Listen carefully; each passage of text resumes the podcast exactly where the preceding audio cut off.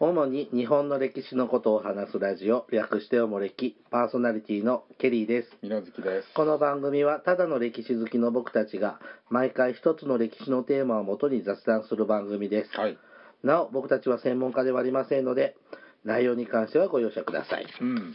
えー、おもれき第126回です百二十六。はいうん。け、えー、ケリーさんじゃない みなずきさんははい。う占いは信じる方ーん。いやー、まあ。 まあ、特には。もうね基本的にねはい。あの信じないんですけどちょっとこれを見てくださいこの手相。手相はこれねケリーさんのねあの左手にはねあ。うん。なんとか線っていうのがあるのよこうなんか横に太く線が一本にうん。何つながってて環状線。わかんない山手線なんとか線って言ってねなんか徳川家康とかと同じ手相の形をあーしててはあはなんか夢を実現させるあはあ。は手相なんだってってあ。ええ。言われたんだけどよくわかんなくってはなんか詳しい人に見てほしいなってちょっと思っちゃったのよあ。は誰かいないあ。あ、いないって話。うん見てもろたんちゃうんかい。うん、いやなんかほらそういう人っているじゃないこうちょっと手見せてとか言ってああーあーこうねっていうような人に言われただけであー確かになんかまっすぐうん珍しいねでなんとかせんというかうん でねなんかだからなんか確かにやりたいことしかやってきてなくここまで生きてるんだけど、うんだからそういうのではなんかいいんだけど金は貯まる手相ではないって言われてそへれも大問題だなとあその人に見てもらえるじだからちゃんともっと詳しいさなんちゃって手相占いじゃなくゃん金払えばあれでしなんてそんななんか怪しそうじゃんか街ょとネかットでもなんかあるじゃんよくあスそうキなャのナーとかで撮って見てくれるとあか本当写真をこうやったらいくらいくらとかあるじゃんあそうなのああじゃあ探してみよう、うん誰かリスナーでも手相の詳しい人いたら見てくださいケリーさんの手あうんいやここまでおもれきが発展したのはこの手相のおかげかも なんでだよ知らないじゃないですかはいえっ、ー、と今日はですねえっ、ー、ともう2016年も一月経ってしまいましたがえっ、と100年前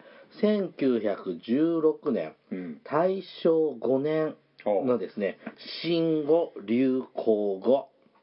を紹介しますうん100歳の言葉、えー2016ですね去年もやりましたねこの時期なんですかはい去年もこの時期やったので本当にはいうん今年もこの時期ですはいはい ということで、えっと100年前のね流行語去年どんなに喋ったか覚えてる、覚えてないはい去年はね蝶々夫人とかね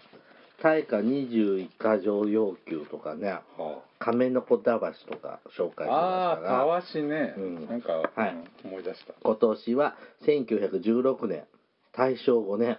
大正5年かつってことはもう大正1桁生まれの人ってのはもうみんな荒百なんだね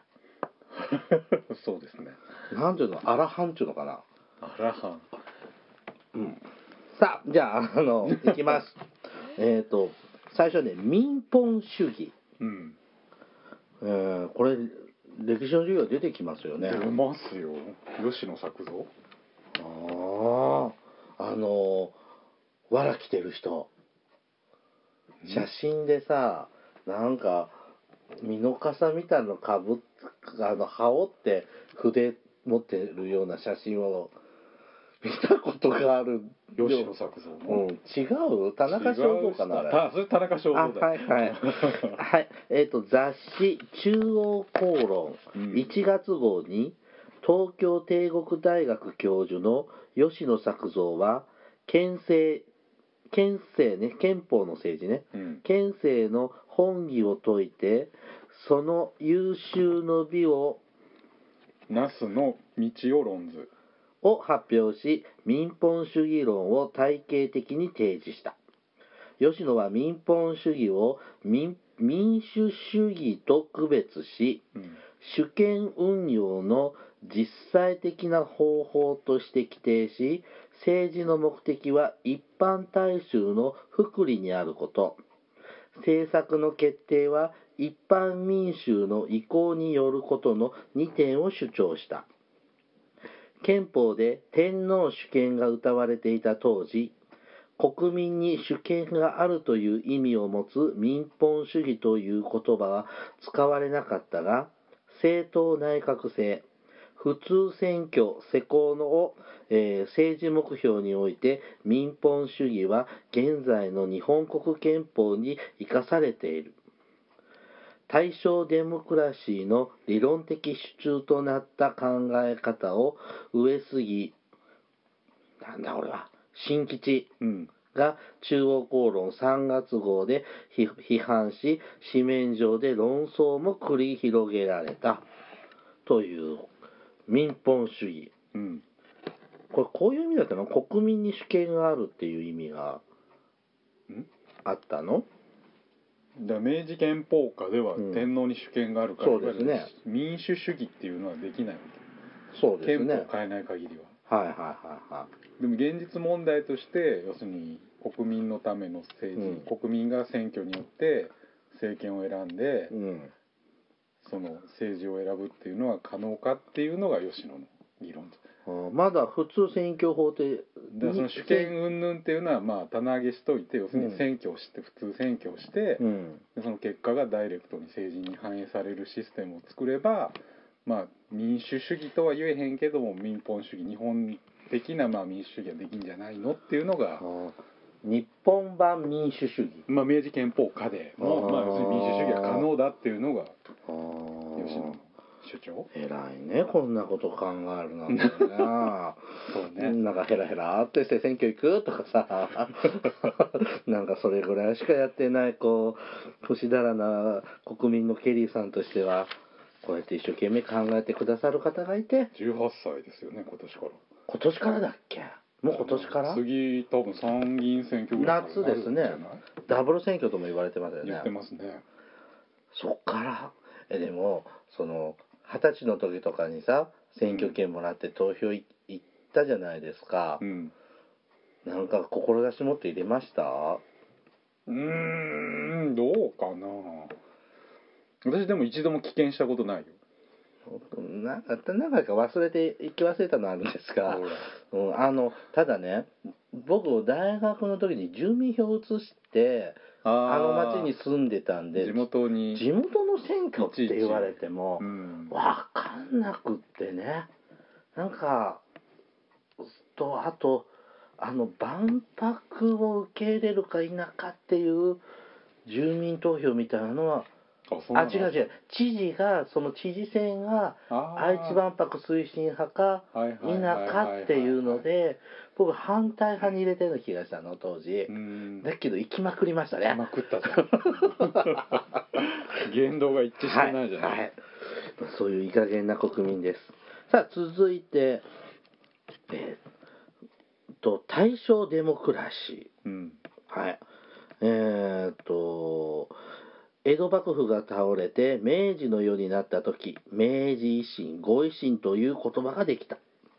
大正は明治の反動と言われたが、また大正デモクラシーとも言われた。えー大正って大正時代の大正ね。うんねえっと、軍備拡張派の官僚官軍閥に反対する国民運動が展開されて吉野作動作造の指導理論が分か,、ね、分かっても分からなくても民衆の言行動力は米騒動での女一揆に見られるようにたくましさを発揮し始めたうん大正デモクラシーってこんな大正の初めの方でしたっけもうちょっと後半の時代というかそのいちいつな大正デモクラシーっていう事件があったってわけじゃあなーいそう時か代の雰囲気でしあーょこれがだから言葉として生まれてきたのはこの100年前って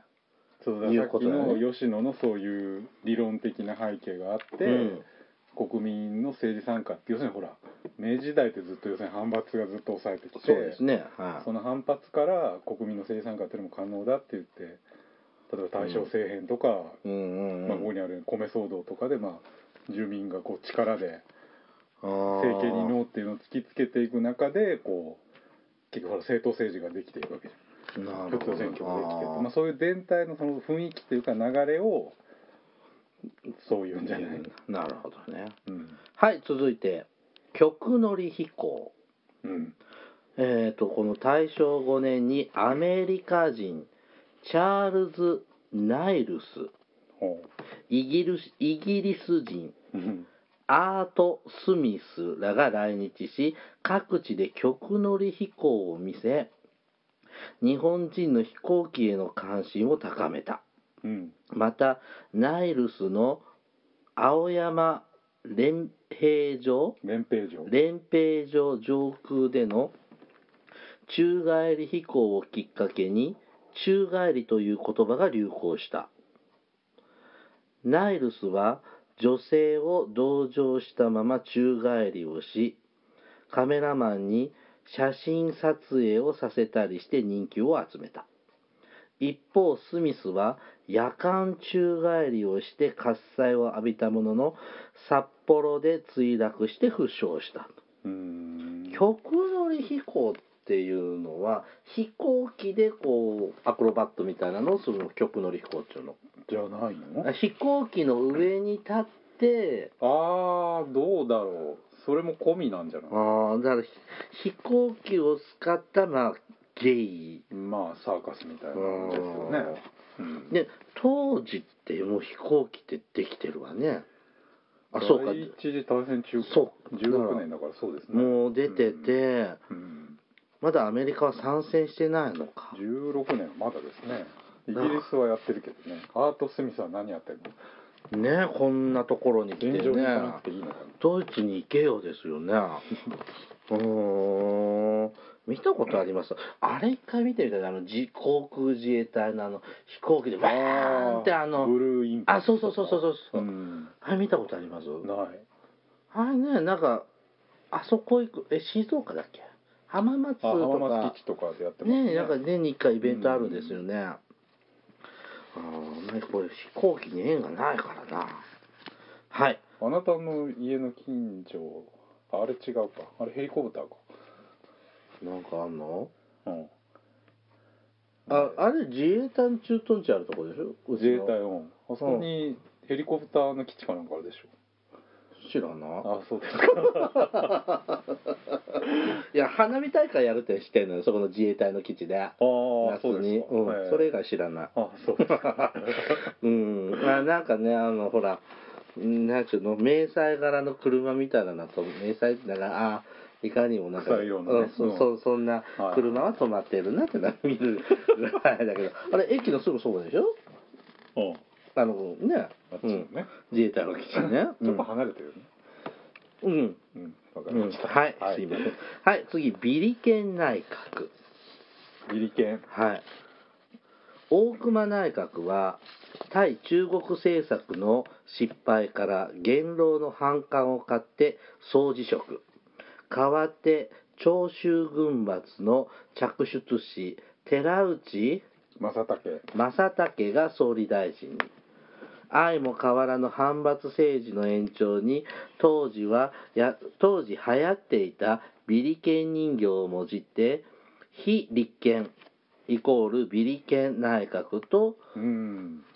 呼んだ非立憲うんねあの立憲主義を立憲にあらずって意味ですね意味を非立憲うんをビリケンうんと言ったそうですねはいビリケンってあの通天閣にあるあのビリケンさんですそかうそうそうそう顔も似てるけどね結構この寺内さん寺内ってあんなちょっとこうピュッてなってるえーハゲ頭でちょっととんがった感じで、本当う？ん、いやえそれも意味あるでしょもうもちろんこの「非立憲」っていう意味の文字りとまあはい。顔もちょっぴり似てますよえーっと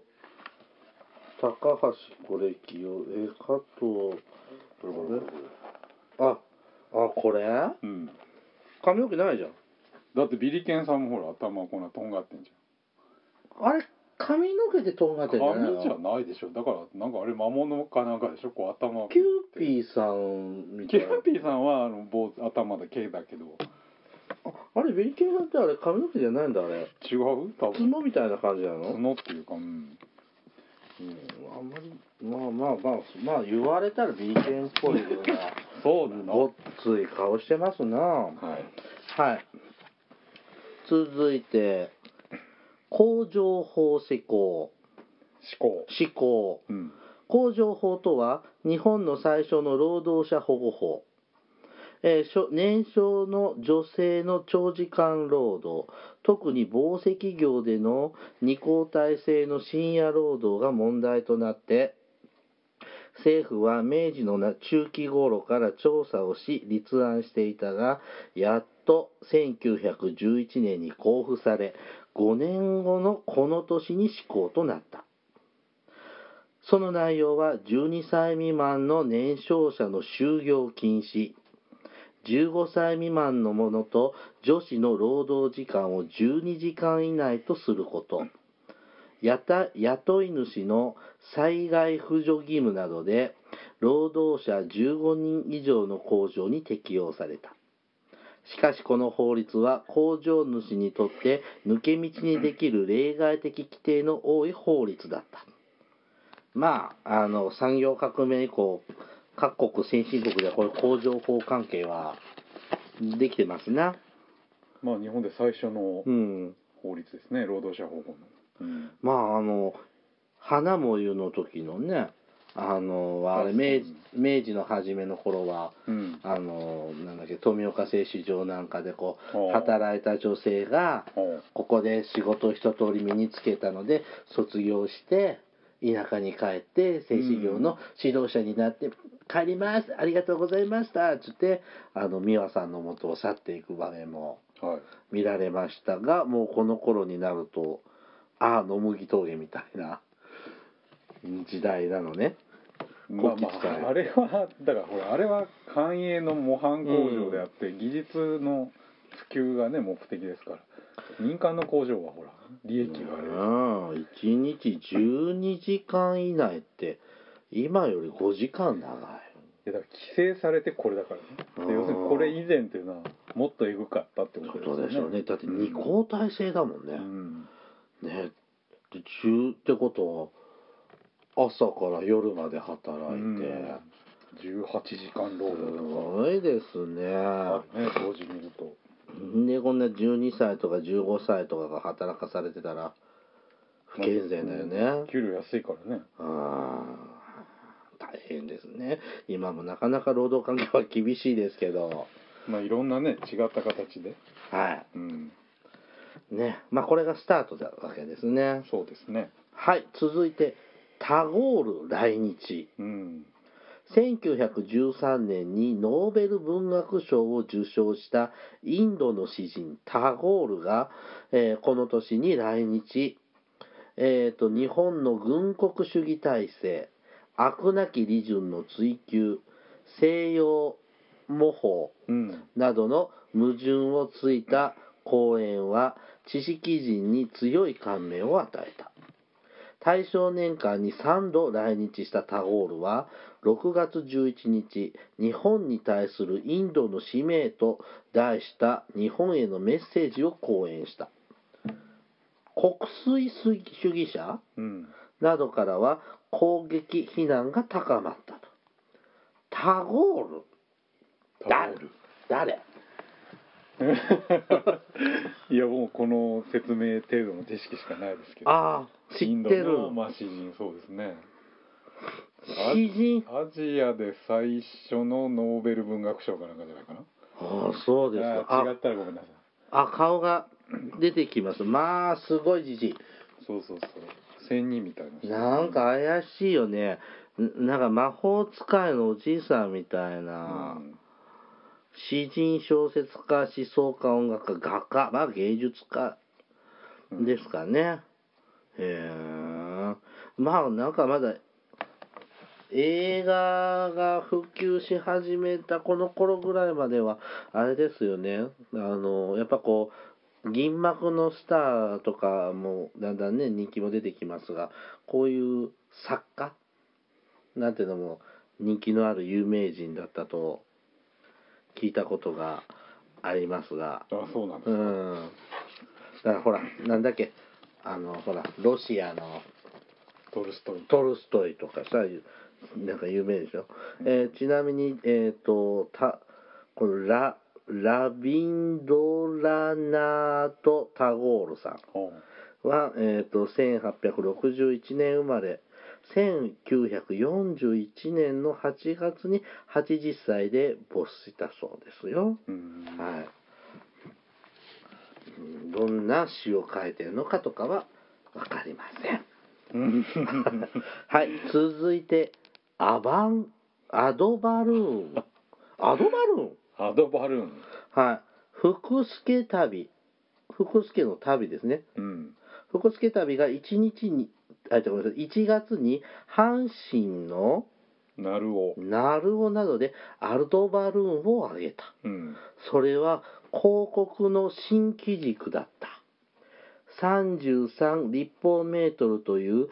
全国一の気球を作り、各地で掲揚。うん福助は、えー金文字を赤い布で切り抜いて浅い糸で吊り下げたのであたかも空に文字がもあたかも空に文字を書いたように見えたということです。うんアドバルーン今見ないねそうですか見るなんか住宅展示場ぐらいしか見ないよあーなんかたまにスーパーとかで上がってるけど上がってます上がってるよええそりゃさ水無月さんが住んでる町は高層ビルが少ないから目立つんじゃない上げてもいいねそうかなあなたの町らへんも結構ああいうの派手じゃんたまに見るけどね本当ういや子供の頃はよく見たけどん、うん、今見ないよそうかな摩天楼みたいなこう高高層ビル群とかそんなの駅前の一部だけじゃん、えー 見ない見ないの上を見ないからかな、う、うんん、下ばっかり、うん、お金落ちてないからね下ばっかり見てるからですけどこれも大正時代なんだねああそうですなこの頃なんですねうーんあれって何やっぱ飛行船とかと仕組みは一緒なのかななんか水素あとかあまあやっぱそうでしょうねヘリウムが入ってうんうーんまあ広告としてまあ当時としては斬新だよねうん、でも本当当時なんか本当高いビルなんかもっとなかったんだからそうそうそうもっとすごいわけだよね、うん近くで見たことありますアートバルーンってあれ実際どれぐらい大きいんだろうねどうでしょうねこれ33立方メートルって言われたってパッと知らないで立すけど法って言われたらよくわかんないようね、ん、球体の体積の公式はちょ知らない3分の4パイ R の3乗ですねえうえん大したもんですな大したもんです、うんああの因数分解とか聞かないでください、うんはい続いて「貧乏物語」うん東京帝国大京学都あごめんなさい京都帝国大学教授、えーか川上はじめが大阪朝日新聞に「貧乏物語」の連載を開始した川上はじめは貧乏を社会の大病であるとして貧乏をなくすためにえー、なんて言えばいいの不邪不社不社うんあの金持ちですねお金持ち不社の贅沢廃止を主張した驚くべきは、えー現時の名文明国における多人数の貧乏であるというふうに文章があるわけですね翌3月は単行本化されさらに話題を呼ぶことになりますうんこれはですね今青空文庫でああそうですか読めます、うんでこのケリーさんちょっと福祉系のお仕事をしてますので、ほうほうほうあほの学生の時その福祉の歴史みたいな、うんうんまあ、かそういうようなテーマの時にこの川上はじめの貧乏物語出てくるんですよスラムの話とかね必ず出ますで読んだことはなかったんないんでかいでその青空文庫であああの出てたただで読める時にダウンロードしてほう読んだ途中まで途中まで、まあ、うん文章がちょっと読み難づ解だかららいねですね昔うんのそうそうそうよあの文字で読みにくいくってまあまあわかりうます、んうんまあちょっと今の貧困ももう、まあ、知ってればいいやと思いますが、あのーそのやっぱりこの資本主義というのはね貧困になるのはお前が悪いんだというような考え方がうんありますので、この時代そういうね生活保護の仕組みとかあまり機能してない時代ですので実給規則っていうんだよなんて実給規則どんな字あのねなんていう立身弁だっけこんなあの章みたいなそうそうそれに「ち」ち「ち」ああじじね、うんああ十平のね、うんはいはいはいに「助けるで」はいはいはいはいはいこれ日本のねあの生活保護の法律のご先祖様、あはははうん、休むじゃない助けるっちゅう字ね救急車の助け救、あうあん九ね、うんはいはいはうん、が最初なの、うい、ん、だけどまだまだこの後ぐらいですよ救護法に変わってきて今の生活保護のルールーツにねなってくるのがが、うん、でもこういう訴えからまあ今で言うとあれですよねあのほら何反貧困ネットワークとか言うじゃん知らないよねうちらの業界用語だからあのちょっと違うと思うけどねそういうほら支援してる人たちがこう訴えるとかねあのあるのとまあ今も昔も変わらないか匠らなんかはちょっとどっちかというとその社会主義的な彼経済学者なんであそうなんで社すか会主義の立場からとかまあまあいいあかそうあだからあんな資料が多いのね、うんあの本読んでてもなんか図とか資料が多くあーてそうですよまた読みづらかったですよね、はいよかったら読んでみてください、うんさて続いてこれ何ていうの日印日陰茶屋でいいでしょ日陰茶屋事件うんえっ、と1916年大正5年11月妻子ある大杉栄おうのと同棲中だった上近一子うんが伊藤なノエ野江さんでいいの、うん伊藤野江に心を移した大杉栄をうん葉山の料亭旅葉山の料亭旅館日陰茶屋で伊藤野江と投宿しているところに乗り込んで刃物で刺した事件うん新しい女の起こした四角関係として話題となったまあ下世話なのがまた出てきましたがうん大杉栄さんでも聞いたことありますこの人名前大杉栄伊藤ノエは有名でしょ面白いな甘春事件とかあ違うわあれだっけそうだよねあっちの満州の方あ違う違うそのまあそれで甘春は満州に行く満州に行くの大正でじゃない関東大震災の時にほらうん社会主義者が捕まえられて虐殺されるっていうので甘春事う件ってあんってうんうんあの時の被害者っていうか殺されたのが大杉栄と妻の伊藤の絵とその息子娘かあこの後殺されるんだそうですようんむす結局伊藤の絵と結婚しちゃうんです結婚するのかな内縁の妻かねえ、な、うん奥さんは別にいるんでしょ奥さんがあっ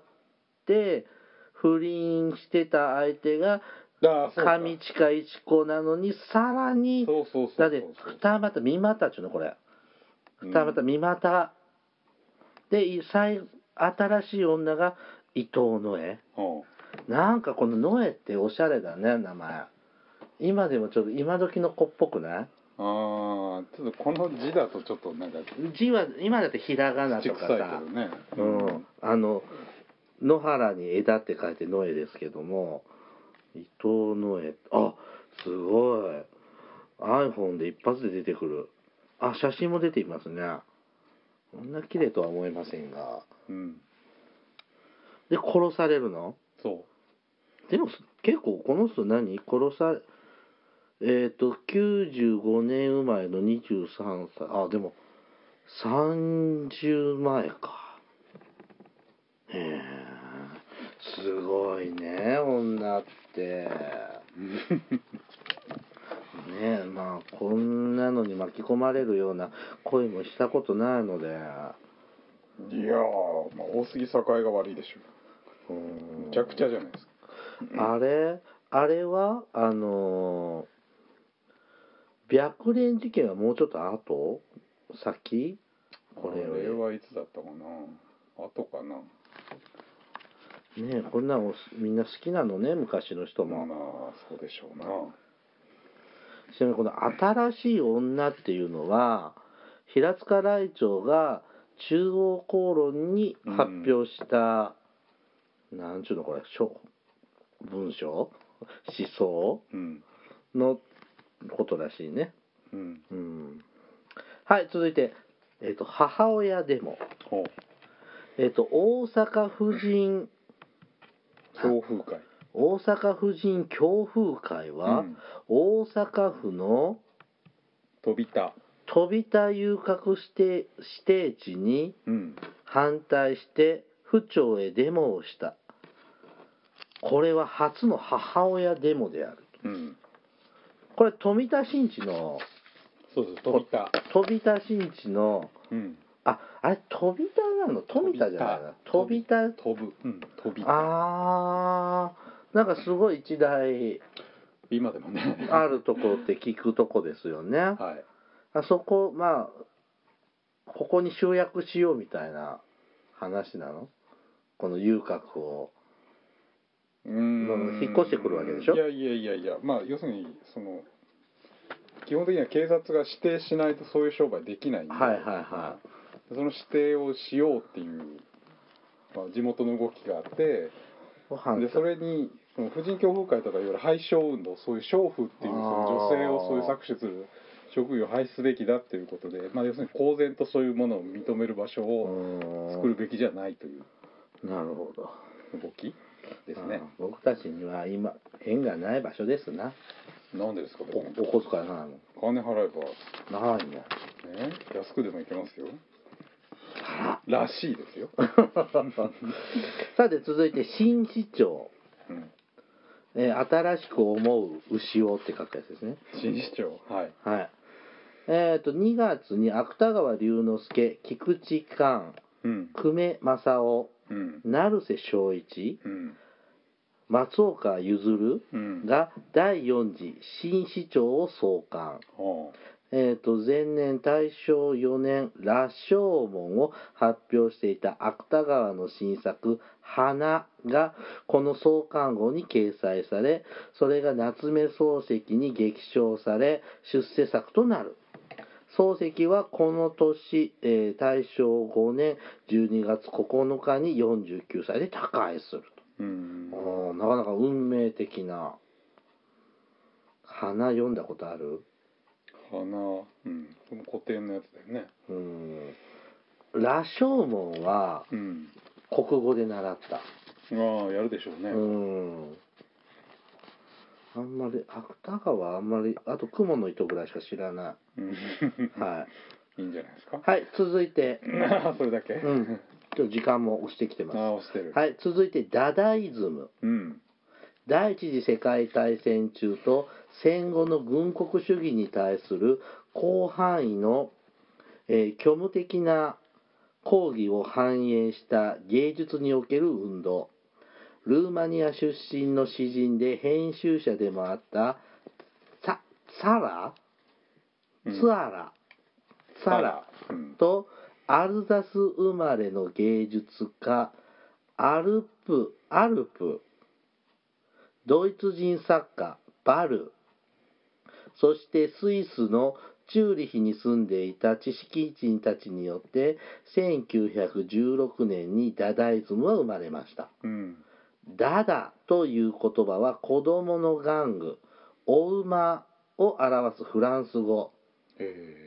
えーと彼らが発表する声明文や舞台でのパフォーマンスは大衆を驚かせ、えー美的価値の再検討を促すためにショックを与え当惑させるように計画されたー。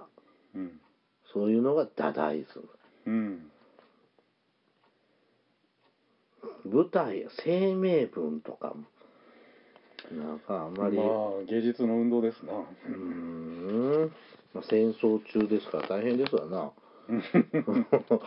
はいまあちょっとピンときませんですはいラストですチャップリンうんサイレント映画の想像力豊かな演技で世界的に名高いイギリスの映画俳優チャールズ・チャップリン当時27歳が映画俳優としては世界最高額で、えーミューチャル映画社と契約うんチャップリンは1914年に「成功争い」という作品でスクリーンに登場うんえー1918年にはハリウッドに自分のスタジオを完成1919年にはユナイテッド・アーティスツの設立に協力ダブダブズボンに大きすぎる靴山高帽山高帽子に竹のステッキといういでたちの放浪紳士のキャラクターを700本以上自身の映画で70本あごめんな 70本以上自身の映画で今日演じていますまあ売れ出してきたって頃かちょうどこの頃シャップリンもうが、んそうですねこの子もね最初ロンドンで極貧生活しててねうんうんで孤児院に入れられたり大変だったんですけどね、うんうん、チャップリンは見たことありますチャップリンはあります何が好き何が好きいろいろあるじゃんなんだろうね独裁者あと何かななんかね何が有名なの移民とかさ、移民うん、ああとサイレントのやつでしょサイレントさだって冬季映画ほとんど出てないでしょチャップリン数本しかないでしょほとんどサイレントだようんうん独裁者しゃべるじだからあれも最後の方じゃん赤狩りに会う前の話でしゃんょ、うんもっともっと、うん、あの映画にもなってますのでねチャップリンのチだチャップリンの反省自身がねうん、そうそうそうそう、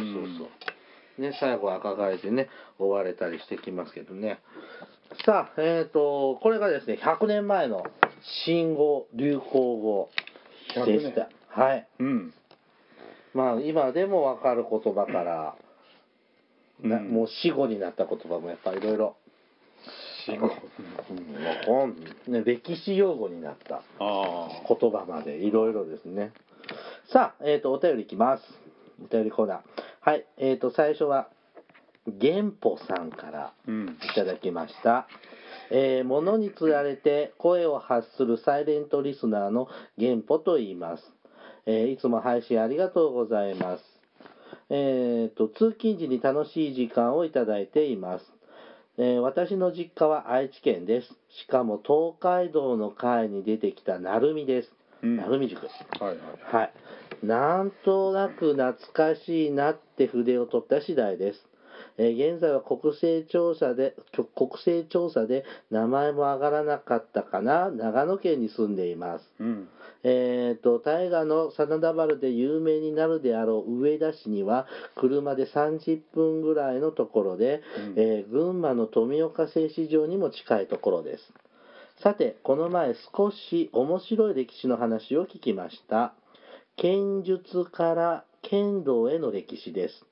特に面白かったのが、一つは大石進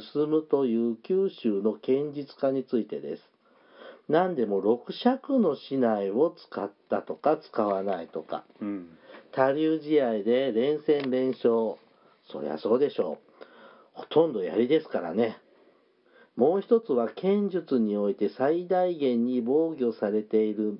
面や小手や銅は狙わないはずなのに剣道になるとその最大限に防御されているところに打つと一本となるという不思議さです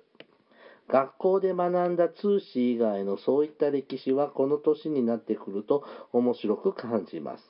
そういった意味ではケリーさんの持ってくる題材はとても興味深く感じます。今後ともぜひそういった歴史の面白さを皆さんに広めていってください。といただきました。剣道ですよ。うん皆月さん剣道やったことありますいやないですあ、ないのうん僕あるんだよ。授業でしょ体育の授業で。ああ前言ってたねあ言いました、うんあじゃあやらなかったことも言ったんああ言った言ったあそうですかんよく覚えてる喋ったおもれきで喋ったんだあそうですか、うんはいうんねえなんか無駄に買わされてねって思うんですがそうだよね剣道ってそう言われておかしいよねその防御してるとこ狙うんだもんねうんで狙われるから防御するんじゃないの痛くないように違うでももっとさ痛いとこ脇とかさのああなんか そんなとこ二二の腕とか狙えないじゃさなんか足ダメなんだよねあそうなんですかすねとかダメななんかしてるの見たことあるのあるでもなぎなたは足やるよねああはあはあ、うんなぎたなぎなたの方がなんか実戦に向いてる武器だよね うんよくわかんないよねね今長野ですってもうどうなんでしょうねもう今真田丸始まって一月経ってきますがああそう盛り上がってます始よねまってんだね、うんはいはい盛り上がってましたねねえテレビですごいいろいろやってますね特集とかそりゃだって去年の去年今年ですものうんだって「紅白」も散々な視聴率だったみたいだしさあそうなんですかまた40%を切ってあーなんか歴代ワーストの視聴率だったとかね、あ紅白が、うん、あそうですか去年の見ました見ましたよそらすそりゃそうだよねスーパーフライ出てたのにそうですね歌ってたのは覚えてんのよなんあそうですかいやでうち何十年ぐらい見てて、うんで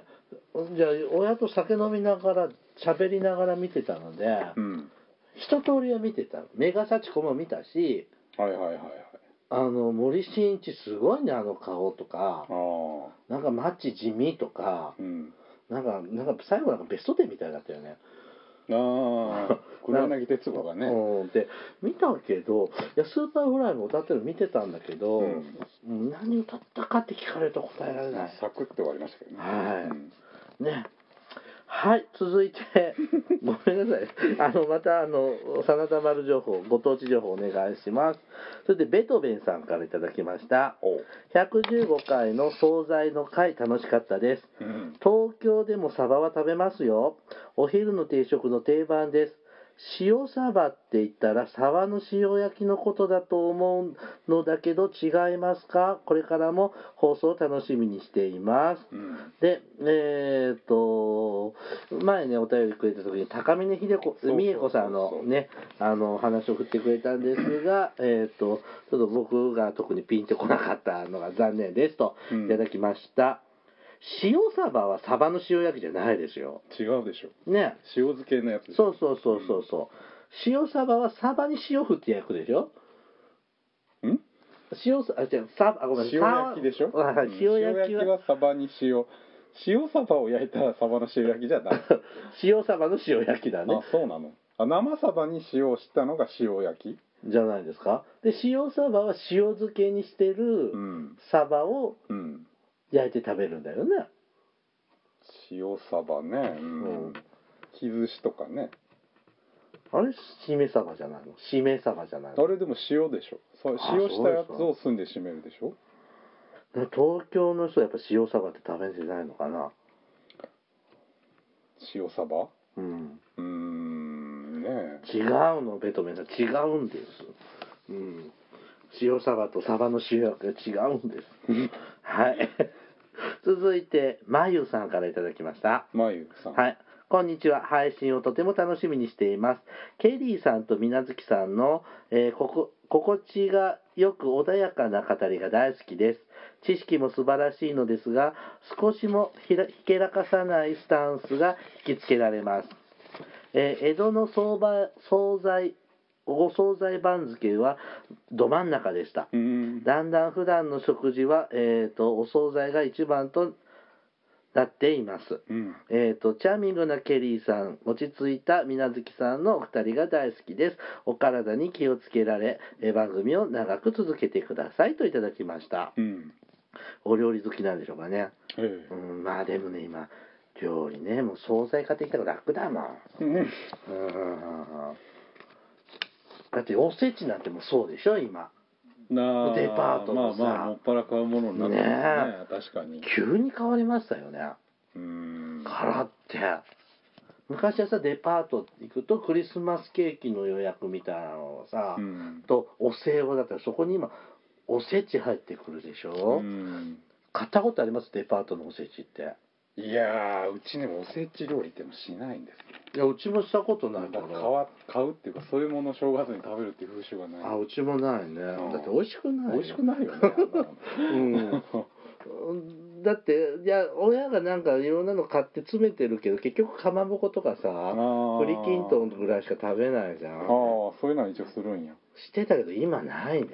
うんだから結局好きなものしかもう残ってないよね作るって言ったってう、んうんなんかそんな感じで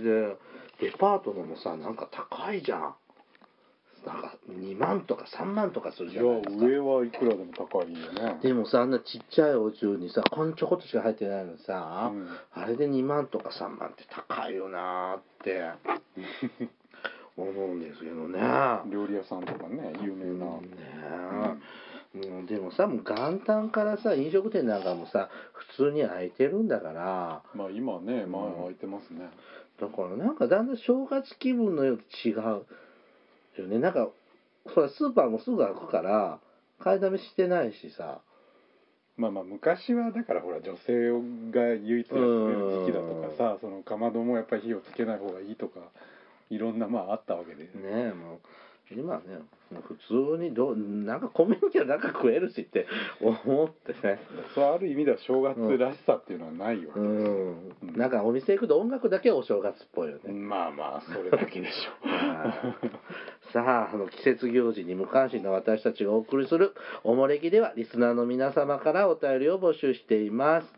えーと、お便りテーマは戦争の体験談、国語で習った、えー戦争の話、えー歴史が歌詞になっている効果など、他にもいろいろとお便りテーマがあります。詳細はおもれきのブログをご覧ください。お便りは E メールまたは Twitter のダイレクトメールでお送りください。メールアドレスはおもれき2013 gmail.com、えー、Twitter のユーザー ID はおもれき2013です。さらにおもれきでは YouTube でも過去の回を配信しています。ユーザー登録されている方の方はおもれきのチャンネル登録もお願いします。ではまた、ポッドキャストでお会いしましょう。さようなら。さよなら